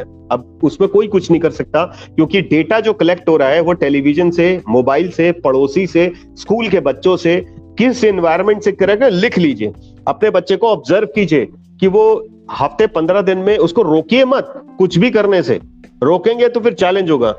सिर्फ ऑब्जर्व कीजिए कि कौन सी चीजें वो ऑब्जर्व करता है, कौन से कंटेंट को देखना ज्यादा पसंद करता है, क्योंकि उसका देखा हुआ जो कंटेंट होगा वही कंटेंट उसके ब्रेन में सिंक्रोनाइज, उसके सबकॉन्शियस माइंड में एस्टेब्लिश होगा और वो उसको इन टर्न चेंज करेगा, राइट। सो इस तरीके की छोटी छोटी चीजों से आप कंट्रोल कर सकते हैं। दूसरा, उन बच्चों के साथ में और बहुत इंपॉर्टेंट चीज है, उनकी ना सोशल एम्पैथी को डेवलप करने के लिए आई सिंसियरली रिकमेंड, आप लोग बहुत ज्यादा करते भी होंगे, मैंने ये देखा है। हम लोग जैसे आम आदमी होते हैं, बड़े इमोशनल होते हैं, हम एक दूसरे की बड़े हेल्प करना चाहते हैं। कभी हम बाहर किसी को मजबूर देखते हैं तो हम कोशिश करते हैं उसकी हेल्प करें, क्योंकि तभी हम देखते हैं कि आप तमाम फेसबुक पे, तमाम सोशल मीडिया पे लोगों को हम देखते हैं कि लोगों की हेल्प करते हुए। तो उस बच्चे के अंदर वो एबिलिटीज को डेवलप करने के लिए अपनी एनिवर्सरी, अपना बर्थडे या बच्चे का बर्थडे जब भी आप मनाएं, तो एक काम कीजिए, उसको उसका बर्थडे एक ऐसे एनवायरनमेंट क्रिएट कीजिए कि आज तो मेरा बेटा बर्थडे, आज चलो सबको हम लोग खाना खिलाएंगे, कुछ जगहों पे जाके कुछ गरीब लोगों को, डाउन टू डाउन लोगों को। तो उसके अंदर एक फीलिंग डेवलप होगी सोशल एम्पैथी की। ये ध्यान रखिएगा, ये फीलिंग आज के लिए नहीं हो रही है, एक एजुकेशन आप उसको दे रहे हैं उस बच्चे को आने वाले टाइम में, कि जब वो प्रधानमंत्री बनेगा तो उसके अंदर वो फीलिंग कनेक्टेड रहेगी, बहुत स्टैब्लिश रहेगी, बहुत स्ट्रांगली स्टैब्लिश रहेगी। वो प्रधानमंत्री नहीं बना तो कोई आईएएस बनेगा, आईएएस नहीं बना तो कोई नीचे का अधिकारी बनेगा, उससे नीचे का अधिकारी बनेगा। तो आप ये मान लीजिए कि उस समय के लोग ये कहा करेंगे कि साहब तो बहुत अच्छे हैं यार, कितने दयालु हैं। अगर ये हर पेरेंट अपनी जिम्मेदारी समझ ले तो मेरे इस हिंदुस्तान के अंदर आने वाले समय में जितने अधिकारी बनेंगे सब अच्छे होंगे, नेचर के, बिहेवियर के अच्छे होंगे, वो चिड़चिड़े वाले नहीं होंगे, वो घूस खाने वाले नहीं होंगे कि हर कार्यालय में चले जाओ। तो क्योंकि स्कूल में घूस ना लेने के बारे में तो पढ़ाया ही नहीं जाता ना, वो चैप्टर ही नहीं है।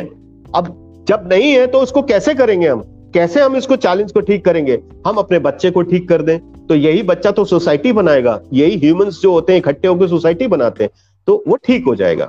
दूसरा इंपॉर्टेंट है इकोलॉजिकल हार्मनी।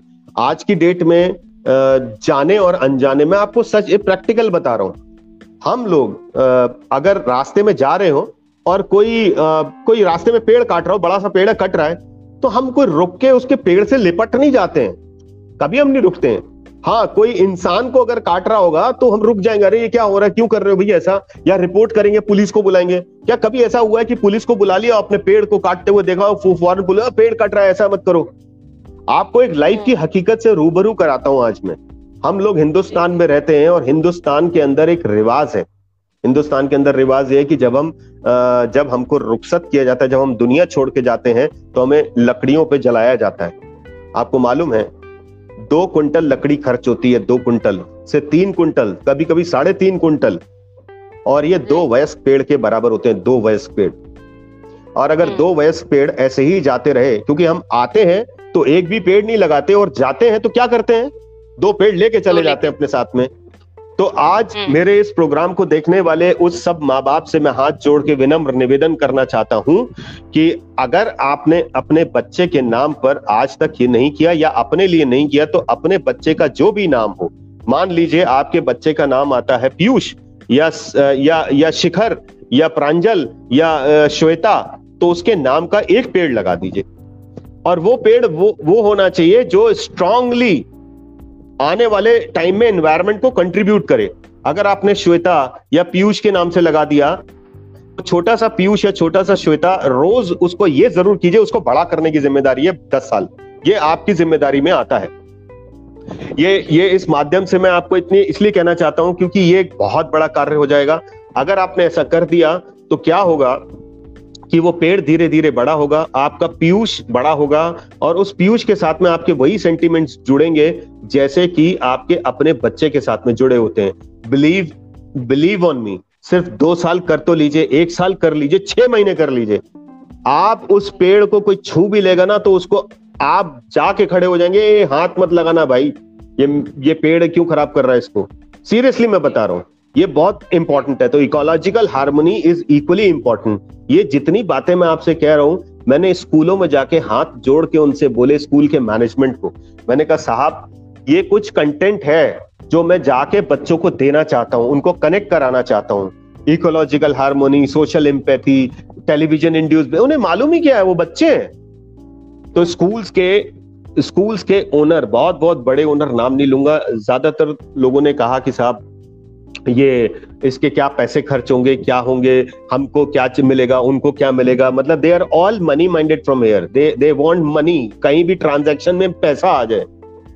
इसीलिए हर साल किताबें चेंज हो जाती हैं आपके बच्चों की। बहुत कम स्कूल होते हैं जो किताबें चेंज नहीं करते। क्या हमारे सिस्टम में ये नहीं हो सकता कि एक किताब है जो कंटेंट है, क्योंकि जो आइंस्टीन ने लिखा है या न्यूटन ने लिखा है फिजिक्स में या केमिस्ट्री में, राइट, या हिंदी में कोई साहित्यकार है, नई चीज आ गई है तो कोई बात नहीं, नई किताब आ जाएगी, लेकिन फिजिक्स, केमिस्ट्री, बायोलॉजी, ये सारी चीजें तो इतने over a period of time change नहीं होनी चाहिए।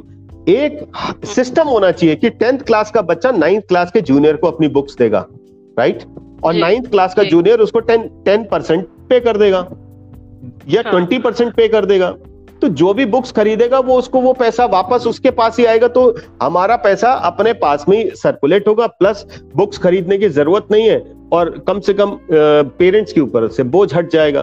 बट ये भी बड़े चैलेंज है, चेन्नई हाई कोर्ट ने इसके ऊपर भी कमेंट किया था। खैर वो बात नहीं है, हम बात जो करते हैं मुद्दे की, कि इन बच्चों के अंदर आपको ये कुछ चीजों को डालना बहुत जरूरी है। ये ऐसे प्रोग्राम्स इस तरीके के जो होते हैं, कई बारी जब हमने स्कूल में दिए, आपको मालूम है मैम, एक बार टाइम्स ऑफ इंडिया के फ्रंट पेज पे फुल पेज का एक ऐड आया था, और वो फुल पेज का ऐड जो था, वो फुल पेज का ऐड ये कह रहा था,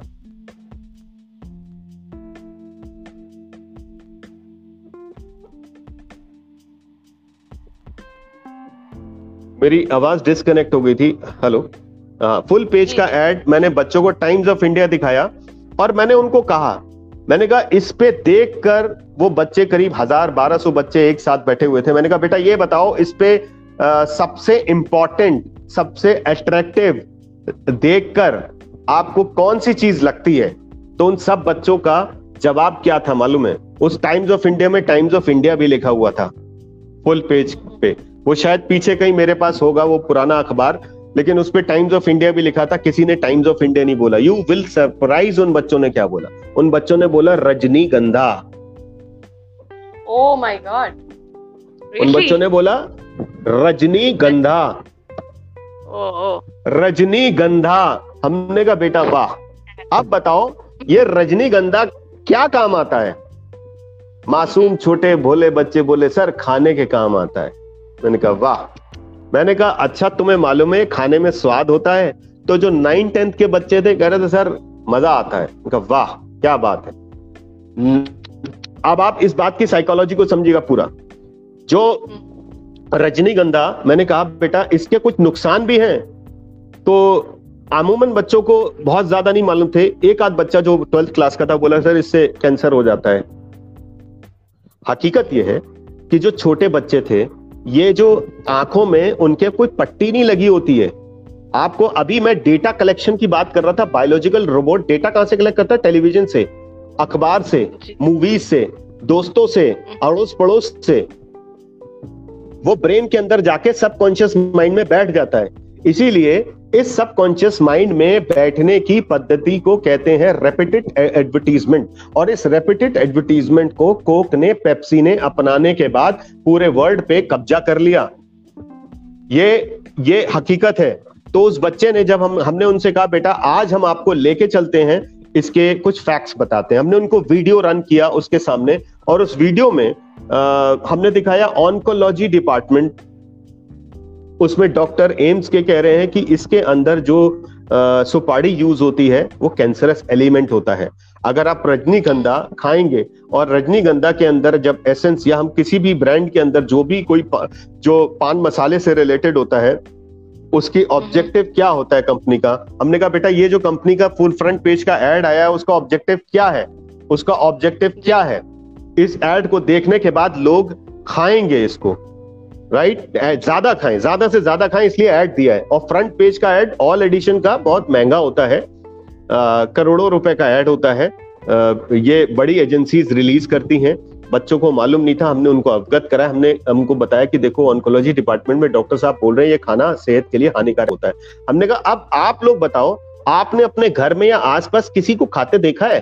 तो एक बहुत मासूम सी 2nd क्लास की बच्ची हाथ खड़ा करके बोलती सर मेरे चाचा खाते हैं, मेरे चाचा खाते हैं। हमने कहा बेटा आप उनसे जाके बोलना कि चाचा इससे कैंसर हो जाता है, इसे नहीं खाया करो, शायद उनकी आत्मा जाग जाए। आप हकीकत बता रहा हूं। होता क्या है, यहीं से बच्चे जब स्कूल से बाहर जाते हैं तो तमाम पान की दुकानें खुली हैं, खुले में सिगरेट और पान मसाला बिक रहा होता है। और तो और अभी आप टीवी पर ऐड देख लीजिए, बड़े बड़े कलाकार शाहरुख खान और अजय देवगन बिमल केसरी का ऐड चलाते हैं। वो बिमल केसरी नहीं है, बिमल कैंसर है। उनको पैसा मिलता है इसका ऐड को चलाने के लिए। अब ये बात, अब चूंकि अजय देवगन की फिल्में क्या आपने बच्चों के साथ में जाके नहीं देखी होंगी, शाहरुख खान की नहीं देखी होंगी, या घर में टेलीविजन पे नहीं आ रही होगी, तो बच्चे के अंदर उस व्यक्ति के बारे में इमेज क्या फॉर्म हो रही है कि वो तो हीरो है, वो जो कर रहा है वो बहुत अच्छा कर रहा है।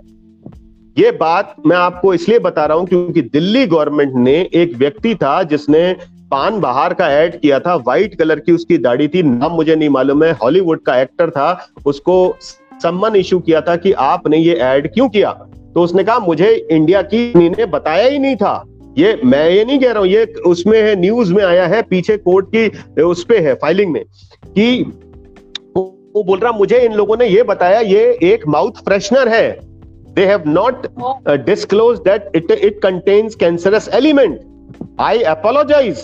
लेकिन हिंदुस्तान के उन ठेकेदार जो एक्टर बने हुए हैं, क्या उन्होंने ये apologize लिया? आज भी आपके शहरों में पोस्टर लगे होंगे। So you need to make your child understand Shahrukh Khan और Ajay Devgan is nothing more than just a person who does acting. Dialogue बोलने वाला है वो पॉपुलर हो गया इसलिए पैसे ज्यादा आ गए। So don't go after that popularity. Don't go after that popularity. Somebody is coming on television channel. Don't go after that popularity, right? So ये हमें सिखाना होगा, ये किताबों में नहीं मिलेगा। और इसीलिए हम कहते हैं इसको television induced brain stagnancy, क्योंकि बच्चों के 9th या 10th में आज जितने भी इस प्रोग्राम को देख रहे हैं, यदि कोई भी पान पराग या सिगरेट पीता है, वो ये अपने दिल से और आत्मा से पूछेगा कि किसी ने गन पॉइंट पे आके नहीं कहा होगा सिगरेट पी ले। किसी ने गन पॉइंट पे आके नहीं कहा होगा पान पराग खा ले, रजनीगंधा खा ले, गन पॉइंट पे नहीं होता। ये एक आप ही का दोस्त होगा, बहुत प्यारा सा गले में हाथ डाल के बोला होगा चल यार सुट्टा मार के आते हैं। यही हुआ होगा, लाइफ में यही होता है। अरे खा दो दाने कुछ नहीं होता, माउथ फ्रेशनर है। हमारा अपना ही कोई आता है क्योंकि वो उसकी टेलीविजन इंड्यूस ब्रेन स्टेग्नेंसी से उसका ब्रेन उस तरफ अट्रैक्ट होता है और वो सेवन करना शुरू करता है। चूंकि हम एक क्लोज विसिनिटी में रहते हैं तो हम दोस्तों से मिलते हैं और जो वो कार्य करता है तो उसकी तरफ हम आकर्षित हो जाते हैं और उसकी वजह से हम वो काम करना शुरू करते हैं। सो ये कुछ चीजें बड़ी इंपॉर्टेंट है, ये एंडलेस टॉपिक है। दिव्या मैम ये तो ये चलता रहेगा, 4 घंटे 5 घंटे शो चलता रहेगा, कोई ज्यादा हो जाएगा। नहीं, बहुत बिल्कुल बिल्कुल बहुत इम्पोर्टेंट टॉपिक है, बहुत सारी अच्छी अच्छी बातें जानने को मिली, क्वेश्चन भी आ रहे थे। तो मैं ये चाहूंगी कि मैं एक बहुत अच्छा क्वेश्चन मैं सोच के बैठी थी पेंडेमिक से रिलेटेड, क्योंकि मेरा टारगेट भी यही था कि इस पे हम कुछ डिस्कस करें। लेकिन उससे पहले मैं चाहूंगी कि आप हमारे व्यूवर्स को ये बता दें कि जो आपसे हेल्प लेना चाहते, जैसे अभी सबा लतीफ जी ही बोल रही थी, उनका बेटा 4 साल का है और मेरी खुद की बेटी 4 साल की है, और जैसे आपने बताया कि 4 साल के बाद का 4-5 साल का जो टाइम होता है वो बहुत इंपॉर्टेंट होता है। तो अगर वो आपसे जुड़ के किसी तरह की हेल्प लेना चाहते हैं अपने बच्चे की जो स्किल्स को पहचानने में, और तो कैसे आपसे जुड़ सकते हैं, कैसे आपसे हेल्प ले सकते हैं? आप लोग ब्रेन चैंपियंस के नाम से आपको वो भी मिल जाएगा, वेबसाइट भी है। दूसरा कनेक्ट, मेरा नंबर आप चाहे तो अभी आप नोट कर लीजिए, इट्स 9839 222 641, 9839 222 641। अनदर नंबर इज 91, हाँ जी, another number you can note down 9198997869, 9198997869। Otherwise brain champion Google पे आप डालेंगे तो उसमें आपको कनेक्ट करने के लिए नंबर सारे मिल जाएंगे, राइट? जी जी जी। तो सर दूसरा क्वेश्चन सर मैं पेंडेमिक से रिलेटेड पूछना चाह रही थी कि जैसे ऑनलाइन क्लासेस जो एक नॉर्मल स्कूल होता है जैसे, तो उसमें बच्चे जाते हैं, और ये आपने भी जो होम स्कूलिंग की बात भी कही, मैं उससे भी रिलेट करना चाहूंगी। क्या ये इस तरह के इशू उसमें भी आ सकते हैं? क्योंकि जब बच्चा स्कूल जाता है तो सोशली एक्टिव होता है, आसपास अपने बच्चों से मिलता है, अपनी एज के बच्चों से मिलता है, तो एक वो चीज डेवलप होती है उनके अंदर। तो होम स्कूलिंग करने से क्या बच्चे उस चीज से दूर नहीं हो जाएंगे? जैसे मैं अपनी बेटी में देख रही हूँ कि वो बहुत शाय होती जा रही है घर में रह रहे के। अभी पहले थी उससे कोई बात करता था तो वो रिस्पॉन्स करती थी, अभी वो छुपने की कोशिश करती है। और ये डेवलपमेंट लास्ट 6 से 7 मंथ में ही हुआ है, और जितना बोलती थी अब उतना ही चुप रहती है एंड छुपने की कोशिश करती है। एंड दूसरी चीज ये अकेले रहने से गुस्से की ये जो हैबिट है ये बच्चों में डेवलप होती हुई देखी जा रही है। बहुत एग्रेसिव हो रहे हैं बच्चे छोटी छोटी बातों पे, क्योंकि बाहर नहीं जा पा रहे हैं, घर में रह रहे हैं। तो इन सब चीजों के लिए थोड़ा सा अगर आप गाइड करें कि क्या कर सकते हैं। मैं देखिए मैं आपको बताऊं, सबसे पहला जो आपको क्वेश्चन है वो ये है कि पेंडेमिक के टाइम पे स्कूल नहीं जा पा रहे हैं और ऑफ स्कूलिंग से आपने रिलेट किया इसको। मैं ये बताना चाह रहा हूँ, इसे हम कहते हैं कम्युनिटी कनेक्टिविटी, राइट? अब क्या होता है कि हमें एक बच्चों को बच्चे देने होते हैं।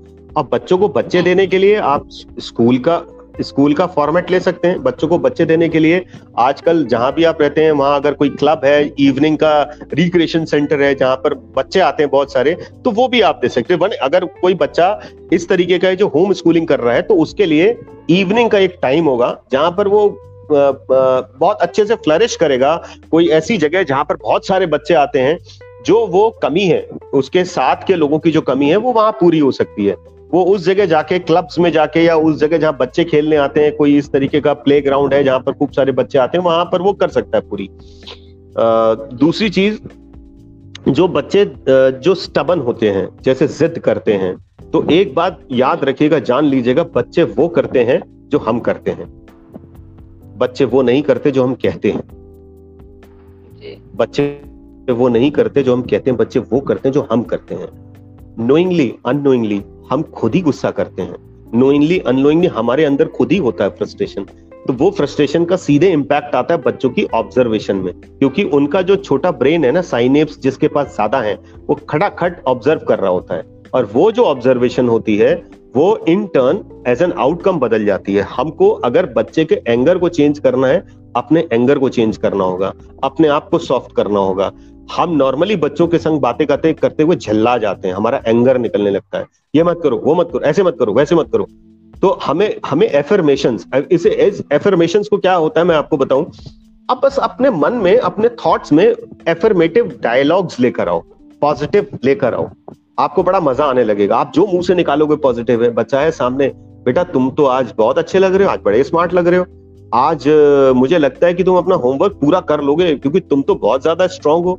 पता, यही बात अगर हम इसको रिवर्स कर दें कि तुम कुछ नहीं कर पाओगे, तुमने देखा ना वो सामने वाले अंकल का बेटा या तुम्हारा वाला फ्रेंड, देखो क्लास में हमेशा नंबर वन आता है, तुम कुछ नहीं कर पाओगे, तुम तो वो कर ही नहीं सकते, तो हम उसका रिवर्स करना शुरू कर देते हैं और वो उसके गुस्से का कारण, क्योंकि हमारा जो एंगर होता है ना, हम चाहते हैं हमारा बच्चा तुरंत एकदम से शोमैन बन जाए, एकदम से हमारा बच्चा जो है ना रोबोट हो जाए, एकदम से सब कुछ काम करने लगे वैसे ही जैसा हम चाहते हैं। ऐसा नहीं होता। Life doesn't, things doesn't happen the way we want to have it happen, right. So उसके लिए हमें बच्चों की प्लानिंग करें, साइकोलॉजिकल प्लानिंग करनी होगी। उसके लिए हमें वो वर्ड्स, एफर्मेशंस थ्रो करने होंगे उनको उस तरीके से डेवलप करने में। और रिजल्ट्स ध्यान रखिएगा एक बार में नहीं आते, जैसे 1.5 साल लगता है ना लैंग्वेज को सीखने में, तो रिजल्ट्स भी आपको लगेगा मैंने तो बड़ा अच्छा बोला, मेरा बच्चा तो ध्यान ही नहीं दे रहा मेरे पे। साहब ध्यान दे रहा है, लेकिन उसका आउटकम आने में थोड़ा टाइम लगेगा, आपको थोड़ा पेशेंस रखना होगा। आप बस उसकी चाल मत बदलिए, आपको अगर वो पैटर्न रखना है तो बस वैसे ही रखिए।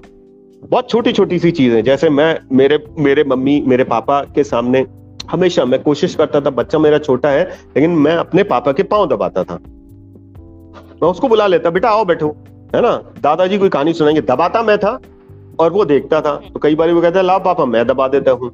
उसके अंदर एक हैबिट आने लगी कि मुझे बड़ों के पैर दबाने हैं, और अगर हम ये नहीं सिखाते तो वो शायद मेरे बड़े होने पर, क्योंकि जमाना बदल रहा है, तो वो शायद मेरे भी पाँव ना दबाता।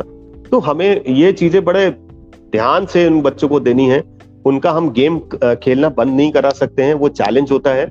उनको हम टीच कर सकते हैं, उनको हम बता सकते हैं, उनको एजुकेट कर सकते हैं। और बच्चे को अगर हम लोग कहानियों से, स्टोरीज के फॉर्मेट से जब हम एजुकेट करते हैं, ये आपको पेरेंट्स को खुद खोजना होगा कि इसकी क्या स्टोरी बनाऊं मैं। और आपको वो नया, अगर बच्चा बहुत छोटा है 4th, 5th, 6th क्लास में और उसको स्टोरीज का भी शौक है और वो स्टबन है, जिद्दी है, तो आपको उसका जिद और स्टबन चेंज करने के लिए स्टोरीज का सहारा लेना पड़ेगा।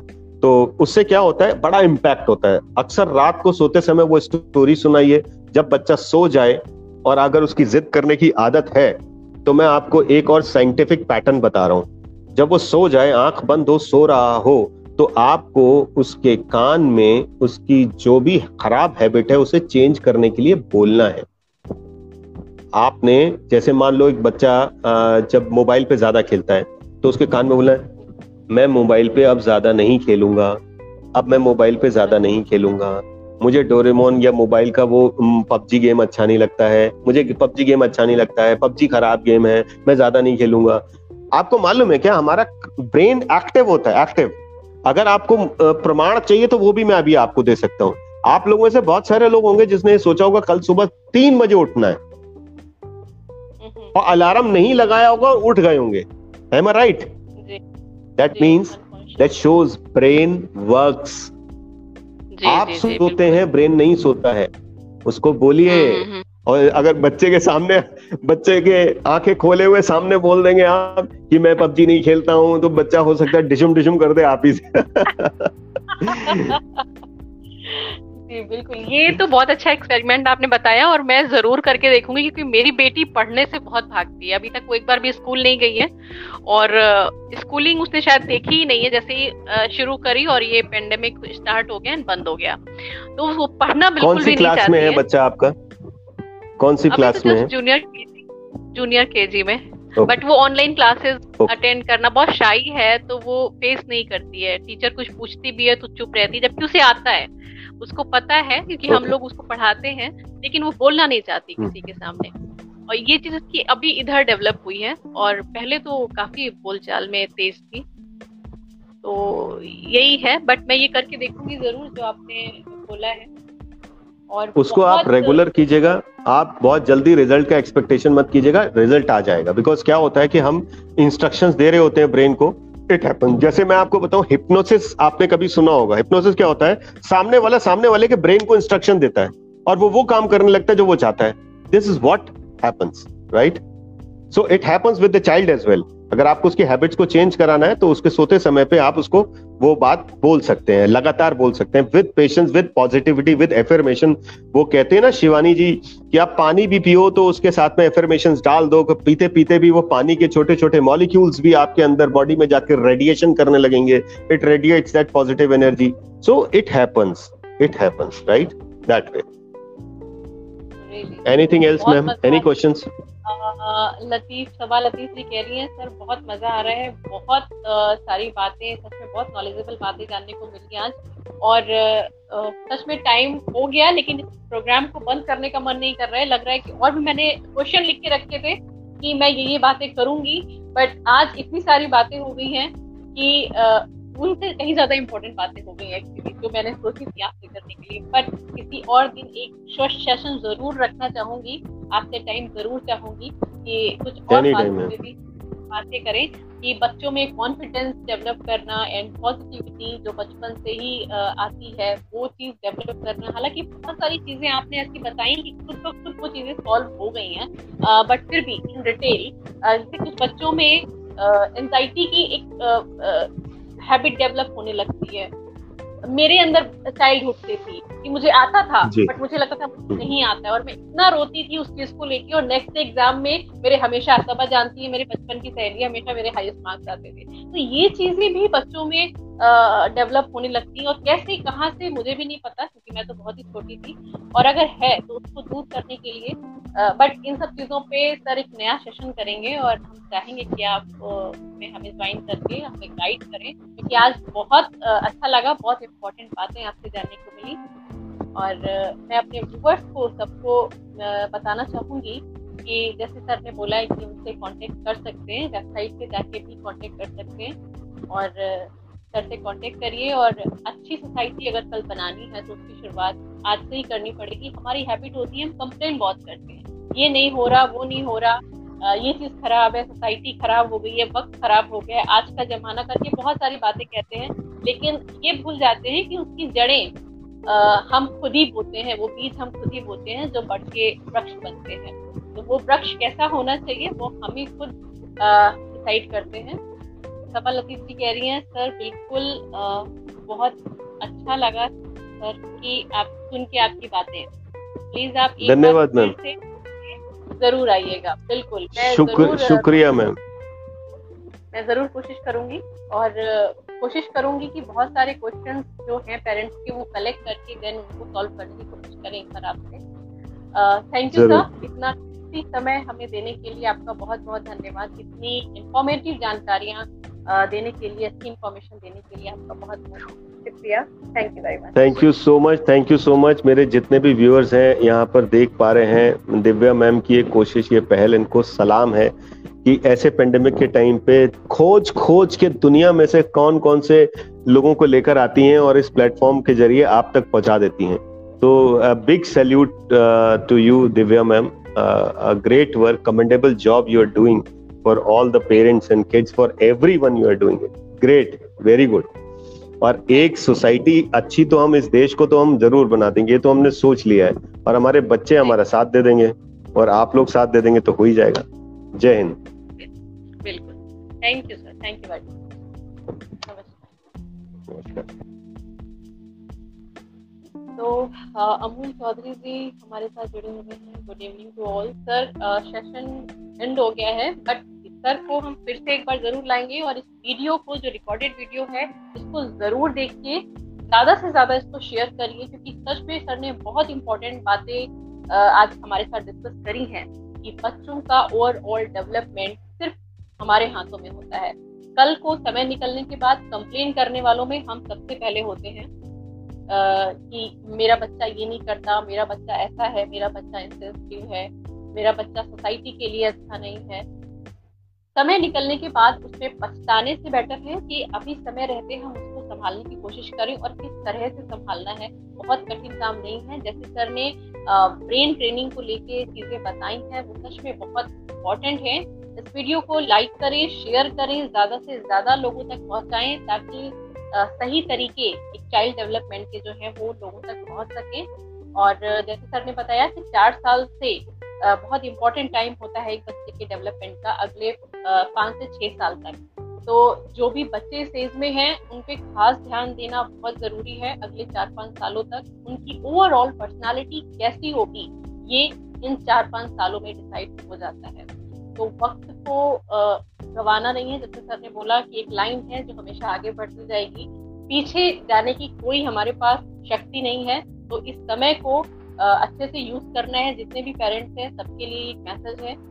और रियली टाइम जो है पेंडेमिक का टाइम है वो टफ है, हम सबके लिए टफ है। सोसाइटी में एक जो बैलेंस था वो बिगड़ चुका है, फाइनेंशियल इश्यूज हैं, सोशल इश्यूज हैं, बहुत सारे इश्यूज क्रिएट हो गए हैं। उन सब में बच्चा जो है उसके ऊपर भी बहुत फर्क पड़ता है कि घर का माहौल एक बच्चे के ओवरऑल डेवलपमेंट पे बहुत इफेक्ट करता है।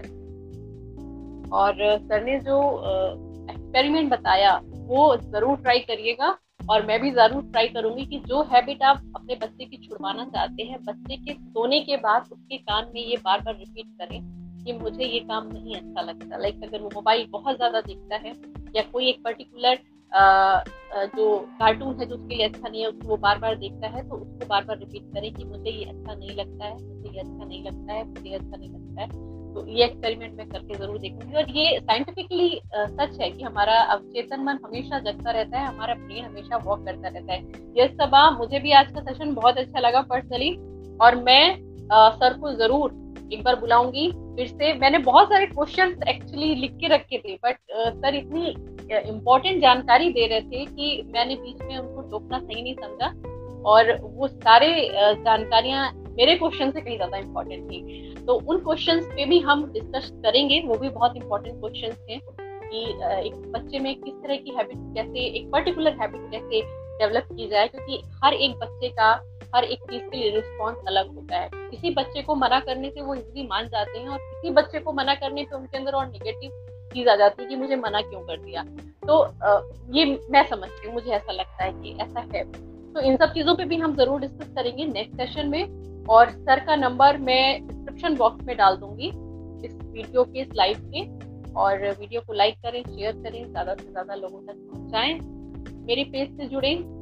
और ऐसे ही आगे के और भी बहुत सारे इम्पोर्टेंट सेशंस इस पेज पे आते रहेंगे, हमारे साथ जुड़े रहें। Stay connected, stay positive. Thank you very much हमें ज्वाइन करने के लिए। थैंक यू, नमस्कार।